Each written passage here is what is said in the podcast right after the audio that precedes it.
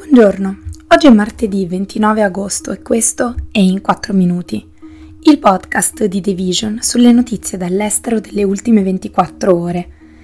Parleremo della Francia che vieta di indossare la baia nelle scuole, dei talebani che impediscono alle donne l'accesso al parco di Bande Amir e degli scontri in Libia la Francia vieterà di indossare la baia, la veste ampia e lunga indossata da alcune donne musulmane, nelle scuole pubbliche, secondo quanto dichiarato dal ministro dell'istruzione in vista del ritorno a scuola.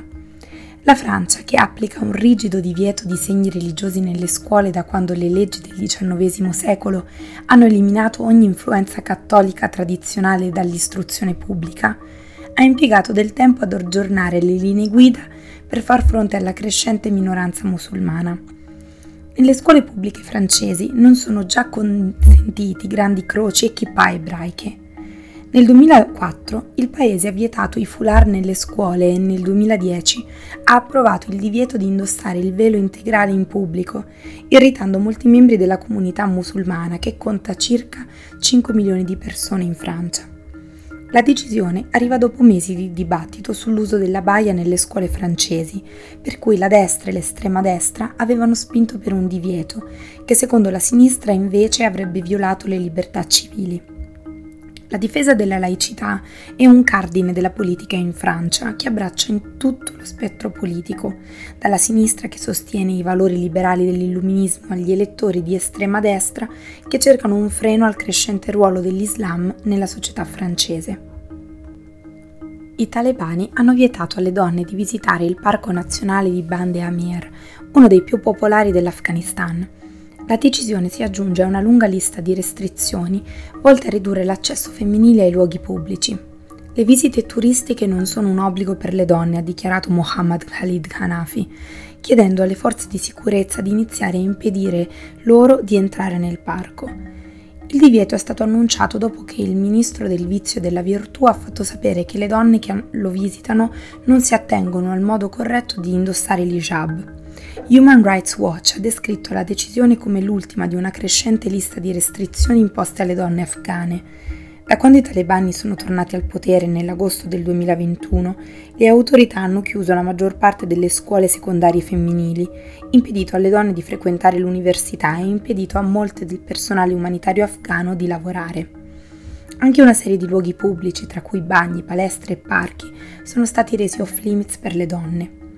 Nel 2013 il parco di Bande Amir era diventato un potente simbolo di cambiamento a seguito dell'annuncio dell'assunzione di quattro guardaparco donne, una novità assoluta per il paese. A più di due anni dal ritorno al potere dei talebani, questo è l'ultimo tassello del sistematico sforzo di estromettere le donne dalla sfera pubblica. Il premier libico ha sospeso il suo ministro degli esteri dopo l'incontro che questi ha avuto con il suo omologo israeliano. La Libia, forte sostenitrice della causa palestinese, non riconosce Israele e l'incontro ha scatenato proteste nello Stato a maggioranza araba. Da parte israeliana, il ministro della difesa Eli Cohen ha dichiarato che l'incontro storico è stato il primo passo per stabilire relazioni con la Libia. Israele infatti sta lavorando per costruire legami più stretti con i paesi arabi e a maggioranza musulmana che non lo riconoscono ufficialmente. Tuttavia il Consiglio presidenziale libico, che rappresenta le sue tre province, ha affermato che è illegale normalizzare le relazioni con Israele. L'ufficio del presidente del Parlamento libico ha accusato il ministro degli esteri Naila Mangouche di alto tradimento e il primo ministro Abdullah Hamid Beibad l'ha deferita per un'indagine. L'annuncio di colloqui da parte di Israele è stato una sorpresa, dal momento che non era noto che il paese volesse avvicinare la Libia, un nemico deciso e in prima linea nella lotta palestinese, soprattutto sotto l'ex leader libico Muhammad Gheddafi.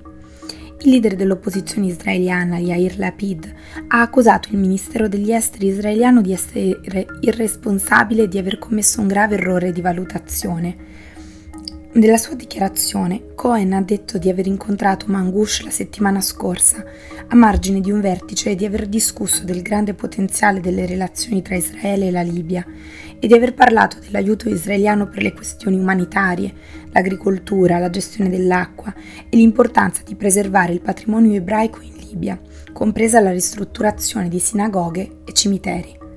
Questo è tutto da The Vision, a domani.